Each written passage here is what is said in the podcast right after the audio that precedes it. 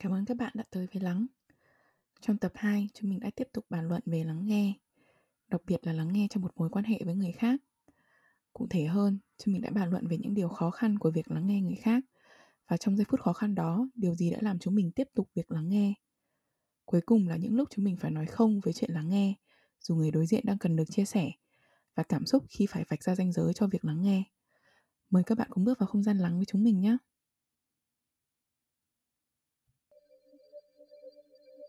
Chào mừng bạn đến với Lắng. Lắng là một chạm dừng chân nhỏ để chúng ta tạm dừng lại mọi thứ, hít thở chậm rãi và quay trở về với bản thân mình. Đến với Lắng, bạn và mình, chúng ta sẽ trò chuyện về cảm xúc. Trong đó có thể là sự cô đơn, có thể là mất mát, nhưng đồng thời cũng có thể là niềm vui khi ta gặt hái được một thành quả xứng đáng với công sức mình bỏ ra, hay là sự an yên và mở lòng khi có những giây phút kết nối với người khác. Lắng là nơi ta dũng cảm và bao dung hơn trong kết nối với chính bản thân, để từ đó ta dũng cảm và bao dung hơn trong kết nối với cuộc đời. Chào mừng tất cả các bạn đã đến với Lắng ngày hôm nay. Tuần vừa rồi của mọi người như thế nào? Hôm tuần vừa rồi và đặc biệt là cuối tuần vừa rồi, mình đã dành một khoảng thời gian để lắng lại và trở lại với bản thân mình. Vì trong cả tuần từ thứ hai đến thứ sáu mình hoạt động khá là nhiều và dành rất nhiều thời gian ở bên ngoài với người khác. Thì một trong số những hoạt động mình rất thích, mình thích nhất khi mà mình được ngồi lại với bản thân mình và gọi như kiểu recharge, gọi là mình được um, gọi là nạp lại năng lượng cho bản thân mình. Đó chính là mình đọc lại một quyển sách cũ mà mình rất thích. Thì quyển sách mà mình chọn đọc cuối tuần vừa rồi là một quyển truyện lãng mạn thôi. Mình đã có nó từ thời mình học cấp ba cơ. Nhưng mà cái quyển truyện này, ngoài cái nội dung nó ra thì mình còn rất thích nó, bởi vì nhờ quyển truyện này mình đã kết bạn được với một người bạn thời cấp ba và, và mình rất yêu quý. Một cậu bạn rất là hài hước và rất là tốt bụng. Và đến bây giờ chúng mình vẫn còn giữ liên lạc với nhau. uhm, Và để bắt đầu buổi hôm nay thì không biết anh Nam và chị Lan cuối tuần vừa rồi của mọi người như thế nào ạ? Ừ, xin chào mọi người, chào mừng đã, mọi người đã quay lại cùng với Lắng Podcast tập hai này. um, Cuối tuần vừa rồi thì là một tuần khá bận rộn của anh. Anh tổ chức một chương trình giáo dục trải nghiệm cho uh, một số các em bé đang học cấp hai, có một vài em bé đang học cấp một nữa. Um, về mặt năng lượng thì tốn rất nhiều năng lượng, tại vì có một ngày toàn các hoạt động rồi, vừa nói vừa tổ chức các hoạt động. Cũng may là bây giờ mình vẫn còn giọng được, mình thu âm cùng với mọi người. Nhưng mà sau khi mà mình tổ chức xong cái hoạt động đó thì tối ngày hôm qua thì mình quyết định có một cái có, làm một cái điều dành cho bản thân tôi, đó là mình không làm gì cả, mình không nghĩ gì cả nữa, và mình chỉ nằm trên giường và mình thư giãn, mình xem phim, và sau đó thì mình đi ngủ trước nửa đêm.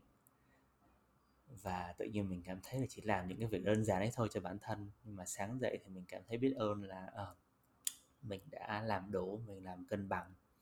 Và bây giờ mình cảm thấy rất là khỏe khoắn và vui vẻ để có thể nói chuyện cùng với mọi người ngày hôm nay. ừ. Hello, xin chào tất cả mọi người. um, Weekend của chị thì khá đặc biệt. um, Chị có ba ngày intensive training. um, Và cái thời gian thì um, mình training với các bạn ở um, châu Âu ấy, thế nên là thời gian chị training từ mười một giờ trưa đến bốn hoặc năm giờ sáng, và triền miên như thế trong ba ngày. Um, trong nhóm của chị thì có khoảng tám người ở châu Âu, nhưng mà uh, thỉnh thoảng thì bọn chị kết nối sang với lại khoảng hơn hai mươi người ở Mỹ. Um, và nó là một cái cái cái ba ngày thực sự là khó khó với chị. Có những lúc um, khó về mặt thời gian, khó về mặt um, uh, cái cái cái intensity ấy của cái training, nó rất là um, uh, challenging, nó rất là thách thức với, với bản thân chị. Và chị cũng rất là may mắn là trong cái ba ngày đấy chị đã reach out với một số uh, participant và với um, facilitator, um, và chị cảm thấy chị rất là được lắng nghe. Uh, sau ba ngày chị tìm thấy những người bạn mới, uh, những người bạn mà đã thực sự support mình trong ba ngày, mà mặc dù chỉ mới nói chuyện với nhau trong ba ngày này thôi, nhưng mà um, chị thấy là cái giá trị chị bước ra khỏi weekend đó là cái sự kết nối giữa con người với con người, um, sự lắng nghe những tình bạn, um, và cảm thấy cái, cái connection giữa những participants với nhau. Đó, và thế nên là chị cảm thấy lúc này nó rất là nhiều năng lượng, rất là nhiều um, những cái những cái mong muốn mà mình hướng tới để um, kết nối với cộng đồng. Cảm ơn những chia sẻ của anh Nam và chị Lan. Em có thể thấy là cả tuần vừa rồi cả ba chúng ta đều khá là bận rộn, đều dành khá là nhiều thời gian cho um, một là những hoặc là những công việc ở bên ngoài, hoặc là kể cả không phải là những công việc mình phải đi ra ngoài thì vẫn là những công việc mình phải tiếp xúc rất nhiều với người khác. Uhm, và để dẫn vào chủ đề ngày hôm nay luôn, thì hôm nay em, anh Nam và chị Lan sẽ cùng bàn luận về tiếp tục về chủ đề lắng nghe. Nhưng mà trong tập trước chúng ta đã bàn về việc lắng nghe đối với bản thân mình và cảm xúc của việc được lắng nghe như thế nào đối với bản thân mình. Thì tuần này em sẽ muốn tuần này em sẽ cùng anh Nam và chị Lan bàn luận thêm về việc lắng nghe, nhưng mà trong một mối quan hệ với người khác. Có thể mối quan hệ đó là mối quan hệ gia đình, mối quan hệ bạn bè, mối quan hệ đồng nghiệp. Câu hỏi đầu tiên em muốn hỏi anh Nam và chị Lan là đặc biệt trong tuần vừa rồi thì chúng ta đã dành khá nhiều thời gian để tiếp xúc với người khác, làm việc với người khác và lắng nghe người khác. Thì trong tuần vừa rồi mọi người có thấy việc lắng nghe người khác đối với mọi người có sự khó khăn nào không? Ừ, nếu mà nói đến sự khó khăn trong việc lắng nghe thì trong tuần vừa rồi thì cũng có rất nhiều việc diễn ra trong công việc của anh cũng như là trong các dự án khác nhau. Thì anh cảm thấy có một cái điểm chung trong tất cả những cái sự khó khăn đó, đó là uh, một là có những cái bất đồng diễn ra trong nhóm, trong một dự án mà anh tham gia. Và cái sự bất đồng đó nó khiến mình tốn rất nhiều năng lượng. Và chính như việc đó nó khiến sự lắng nghe nó trở nên cực kỳ khó khăn và thách thức đối với chính bản thân anh. Cái sự khó khăn đó nó đến nhiều nhất ở việc là mình có cái cảm xúc là mình thấy mệt, mình thấy bực mình, mình thấy tại sao mình không được nói ra hết tất cả những điều mình suy nghĩ, tại sao người ta lại suy nghĩ theo cái hướng như vậy. Và chính những cái cảm xúc đó nó khiến mình cảm thấy mình không muốn nghe, mình không muốn nghe thêm nữa. Thì cái đó là anh thấy một cái khó khăn anh anh cảm nhận được trong tuần vừa qua. Khó khăn thứ hai là khó khăn của việc là uh, trong cái chương trình giáo dục trải nghiệm vừa qua của anh thì anh được gặp rất nhiều các các em các em nhỏ, mà các em nhỏ thì có rất nhiều các tính cách khác nhau, và nó khiến anh nhận ra được là uh, trời ơi, cái lesson plan của mình mình đã không lên kế hoạch cho cái sự đa dạng đó, mình đã mình đã lên kế hoạch cho nó với cái hình ảnh là các em có thể nói được tốt, suy nghĩ được tốt và suy nghĩ sâu. Nhưng mà khi mà anh tiếp xúc với các em, anh nhận ra được là oh, chết rồi, mình phải thay đổi, mình phải thay đổi cái plan của mình thôi, mình không thể đi theo cái plan này nữa. Và cái quá trình một ngày đó của anh đó là một ngày mình phải liên tục quan sát, liên tục lắng nghe xem thử là ok, cái chương trình này nó có đang mang lại đúng cái hiệu quả, cái outcome mà mình đang muốn hướng tới hay không. Và mình liên tục phải thay đổi.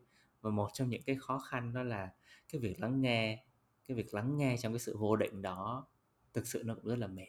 Và nó cũng là một cái khó khăn rất lớn đối với một người điều phối, một người tạo không gian như anh. ừ.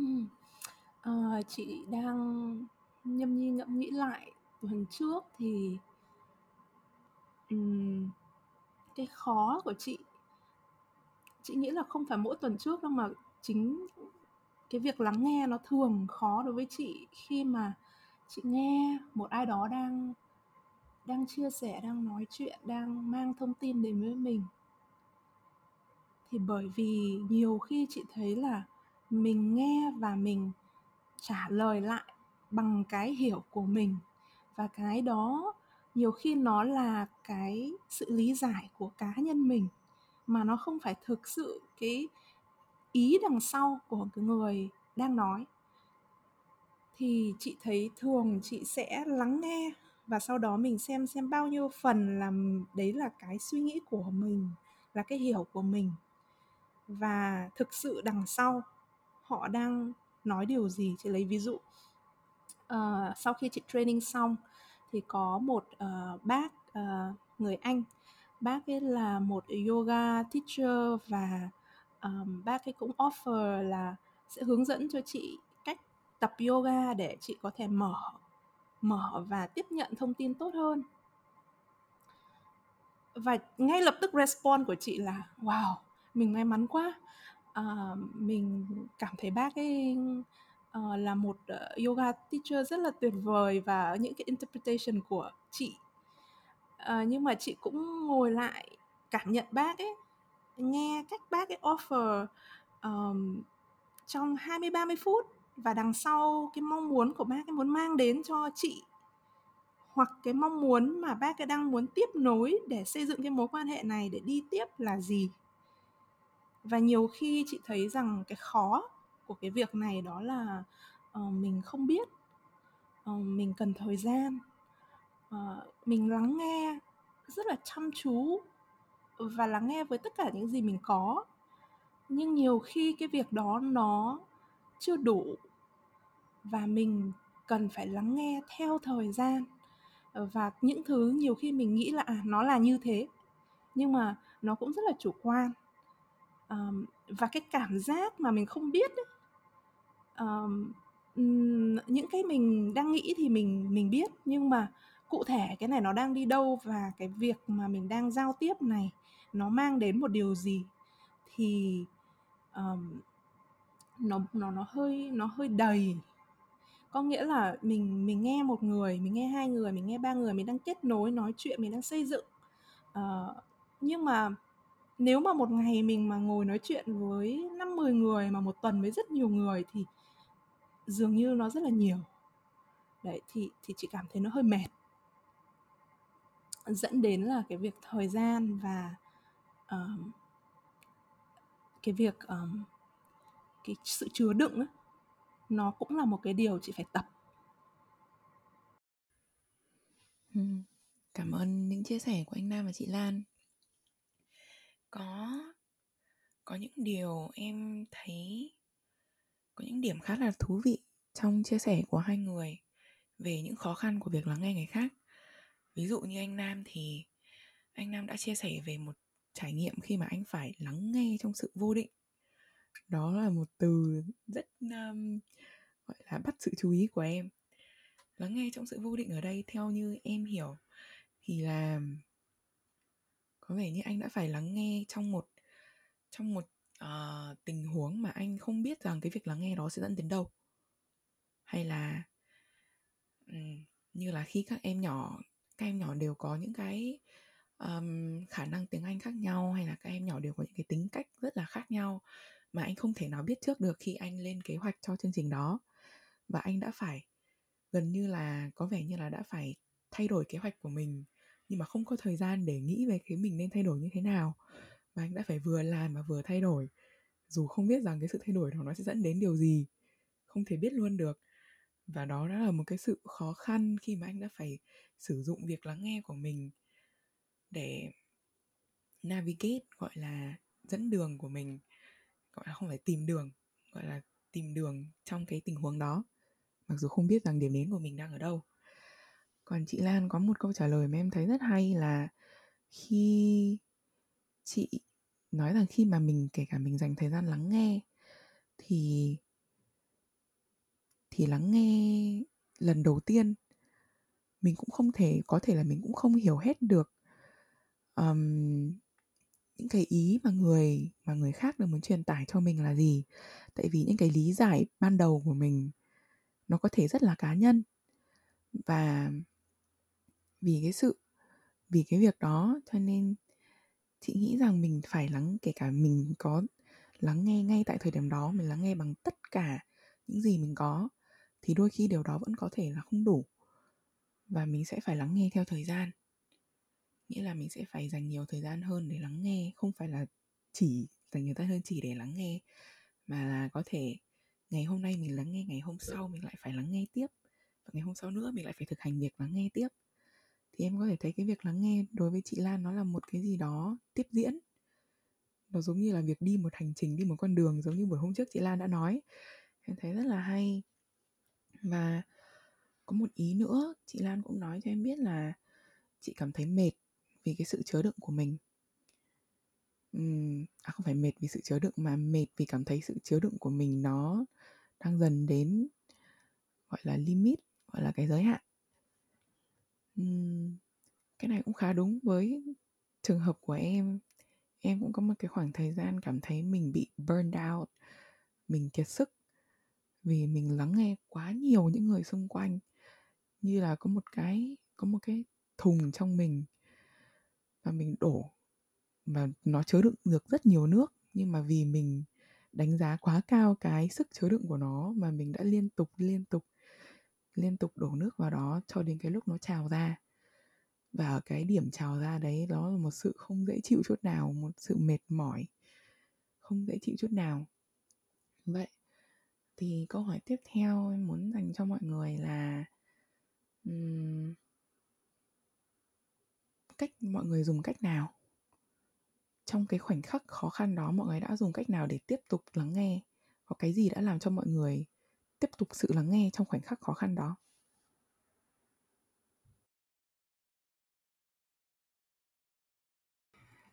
À, câu hỏi của Hà thực sự là rất là hay, anh rất thích câu hỏi đấy.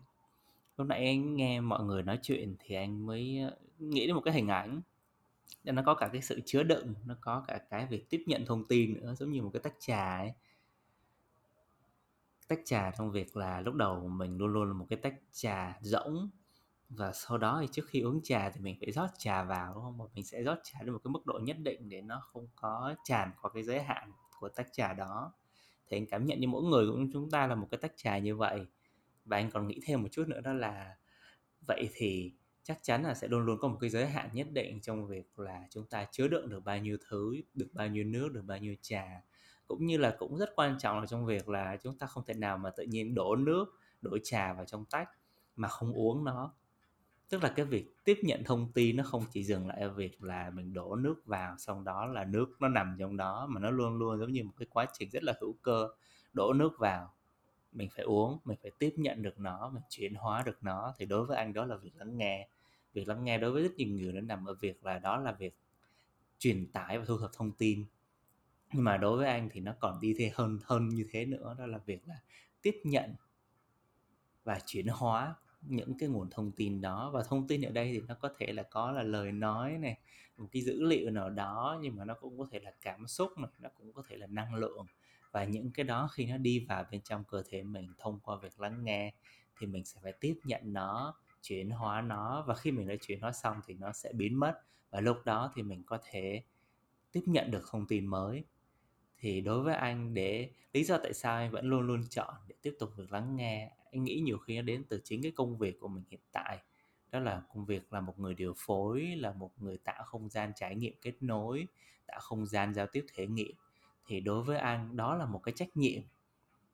Anh thích ở cùng với mọi người, anh thích tạo được những không gian để có được những cái cuộc trò chuyện sâu sắc và ý nghĩa.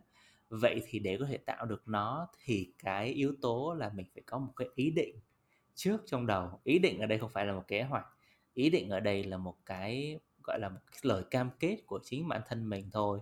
Đó là khi mình muốn ngồi vào trong không gian này, mình muốn thực sự lắng nghe, mình muốn thực sự cởi mở bản thân mình để mình có thể nghe được cả những điều mà nó có thể thách thức được những cái bên trong cơ thể mình, bên trong ý chí, tư duy của mình, cũng như là niềm tin của mình.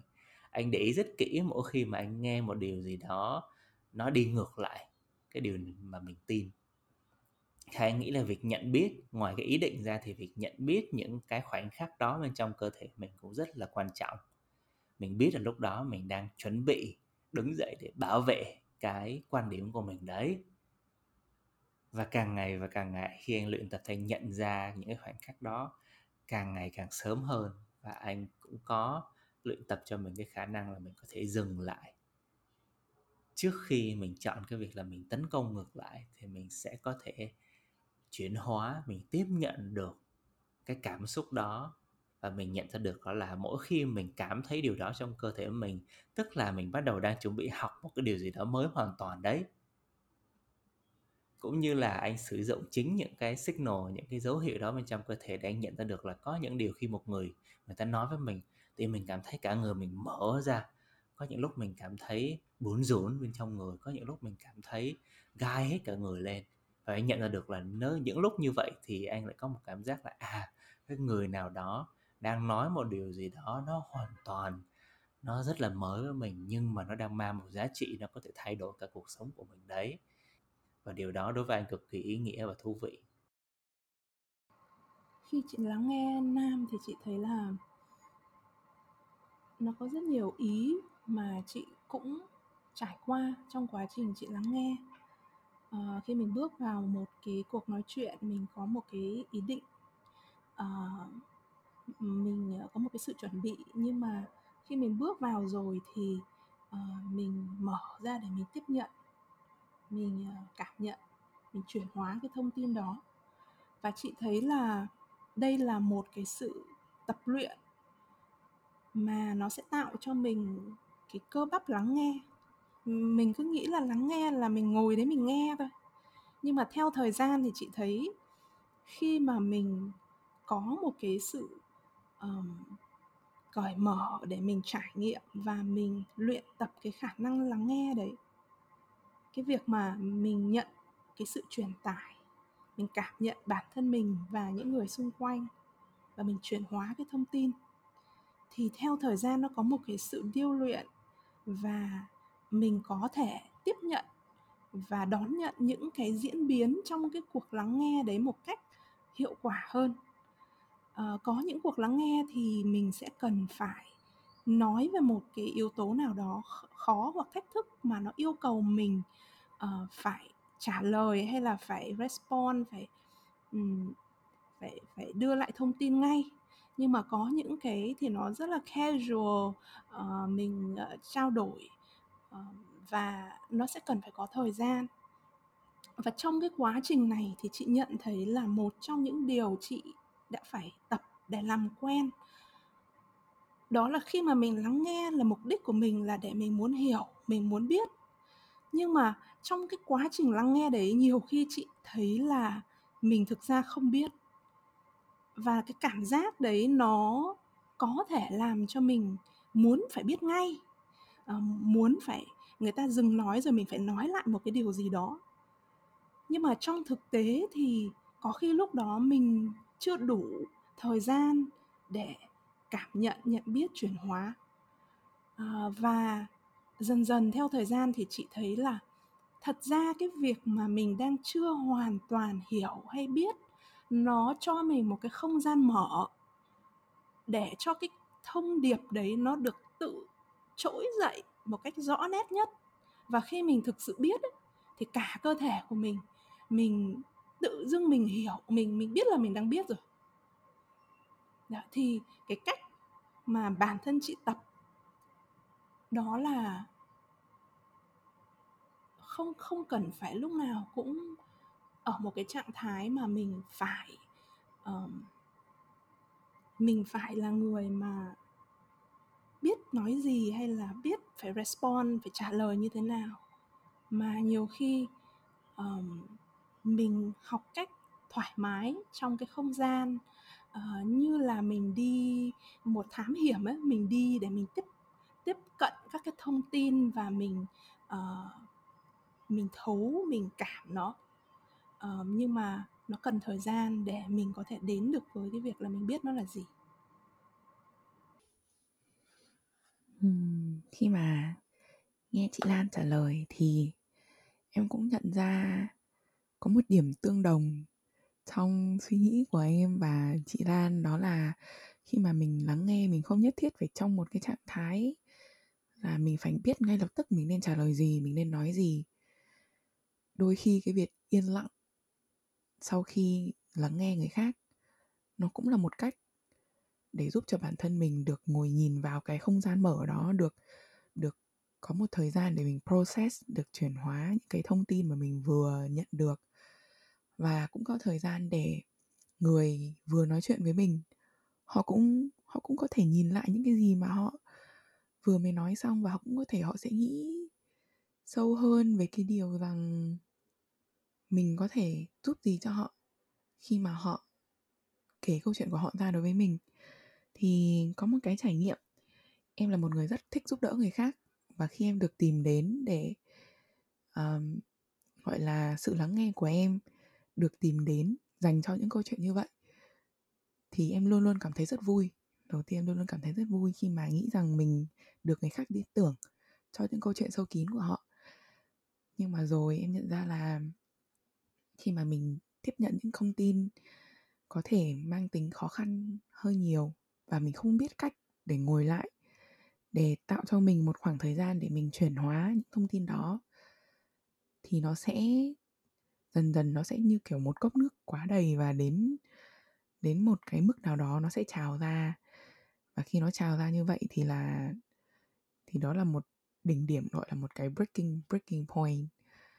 Nó sẽ tạo ra cho mình rất nhiều sự mệt mỏi, và nó sẽ có rất nhiều những sự khó khăn, và cũng tốn khá là nhiều thời gian để mình có thể quay trở lại cái điểm cân bằng của bản thân. Không biết mọi người đã có trải nghiệm nào trong việc mọi người nói không với những những sự tìm đến cho cho việc giúp đỡ đó chưa? Đã có đã bao giờ mọi người nói không cho điều đó vì mọi người biết rằng mình ở thời điểm hiện tại không có khả năng để tiếp nhận được việc đó? Và cảm xúc mọi người như thế nào khi mà mọi người phải nói không?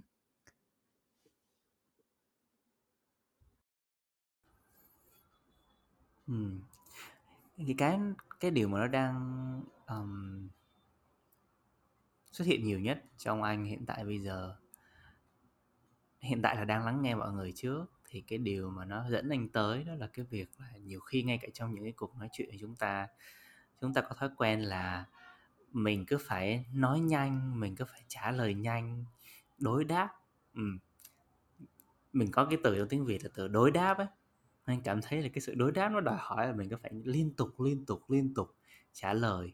Và nhiều khi nó thành một cái điều gì đó nó hơi... Anh nghĩ là nếu mà làm quá thì có thể nó sẽ trở nên độc hại. Là cái việc là mình cứ phải biến mình thành một con người khác, là mình phải trả lời thật nhanh để mình có thể trở thành một người thông minh. Mình được coi là một người thông minh, là coi là người giỏi giang, mình, là, mình được coi là một người như thế này, như thế này, như thế này trong mắt người đó.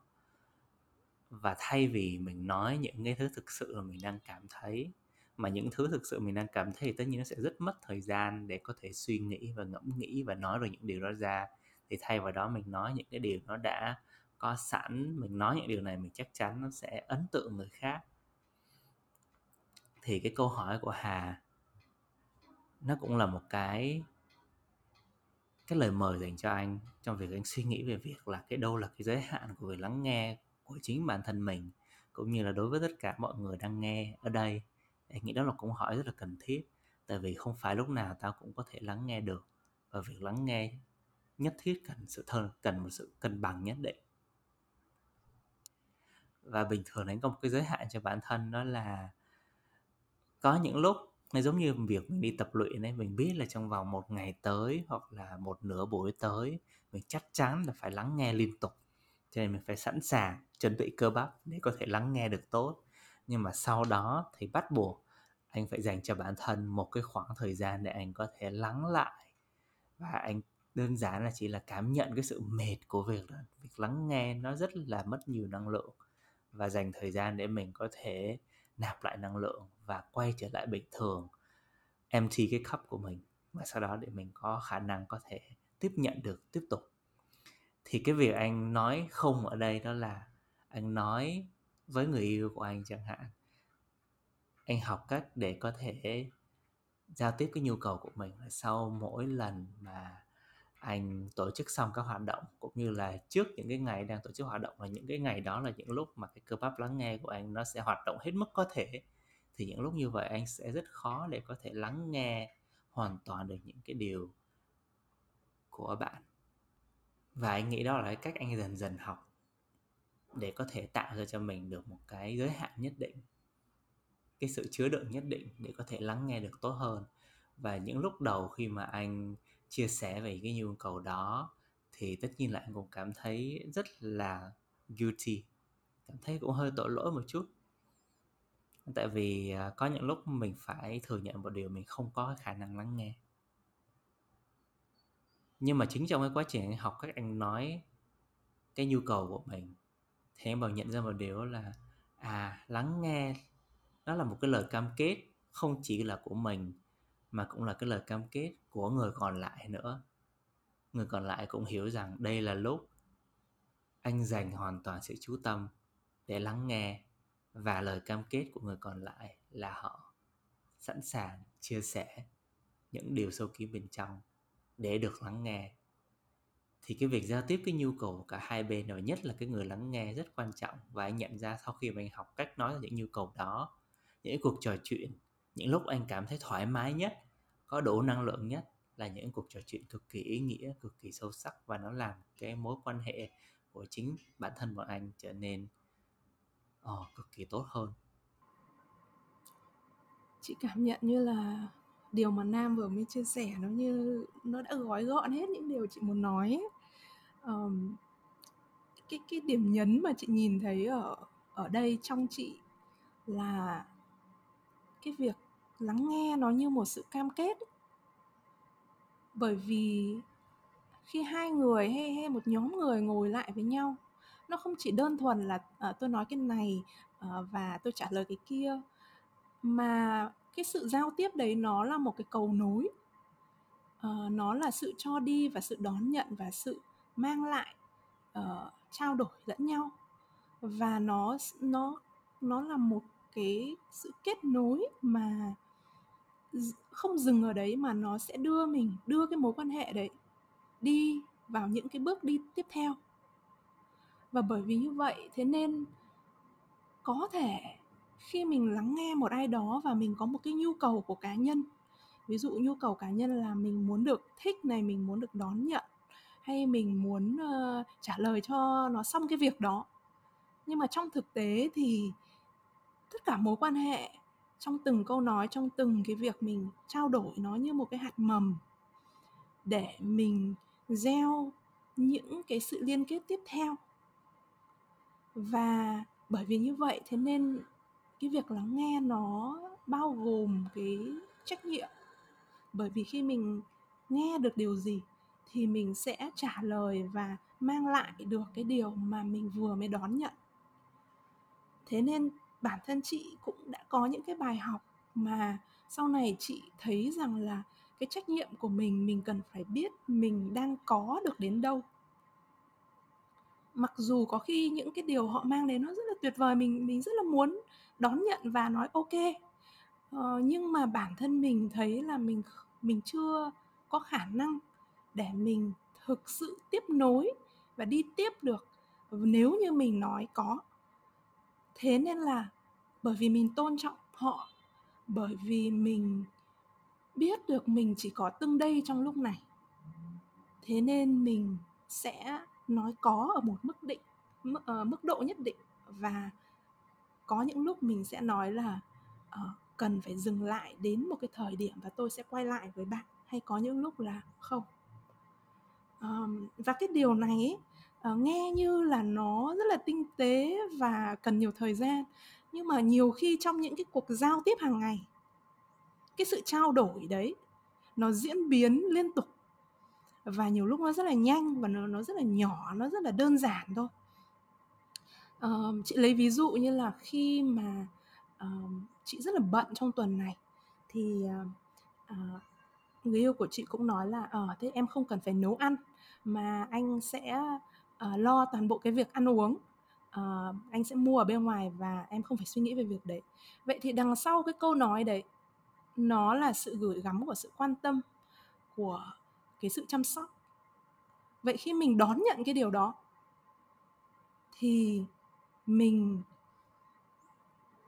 cần phải um, biết được cái, cái, cái, cái ý nghĩa đằng sau để mình tiếp nối cái cầu nối, để tiếp cái sự gieo mầm mà mình đã đón. Thì chị thấy là cái điều Nam nói về việc lắng nghe nó như một cái sự cam kết, và nhiều khi mình cần phải biết dừng lại, bởi vì đó là sự quan tâm và sự nuôi dưỡng của một mối quan hệ. Cảm ơn những chia sẻ của anh Nam và chị Lan. Và em cũng đồng tình với mọi người, và em thấy câu trả lời của mọi người rất hay. Có một cái em rất là tâm đắc trong câu trả lời của anh Nam, đó chính là khi anh nói không với việc lắng nghe, khi anh khi anh nhận ra đâu mình đang mình đang có một cái giới hạn gì đó mà mình không thể tiếp thu thêm được thông tin, thì có một cảm giác anh thấy tội lỗi. Đó cũng là cảm giác mà em có khi mà khi mà em, và thực ra đó chính là cảm giác đã ngăn chặn em trong cái việc em có một cái giới hạn cho bản thân mình và nhận biết được giới hạn của bản thân mình. Em đã lờ đi cái giới hạn của bản thân mình vì cảm thấy tội lỗi khi mình nói không, và tiếp tục cho đến khi cái giới hạn đó bị vượt qua. Thì đó là một điều khá là độc hại và không nên, um, và mình nên cố gắng luyện tập để nhận ra giới hạn của bản thân mình. Và có một cái rất hay mà mọi người mà mọi người đã chia sẻ, đó chính là việc lắng nghe trong một mối quan hệ là một cam kết giữa mình và và một người khác trong mối quan hệ đó với mình, chứ không phải lắng nghe là một việc gì đó một chiều.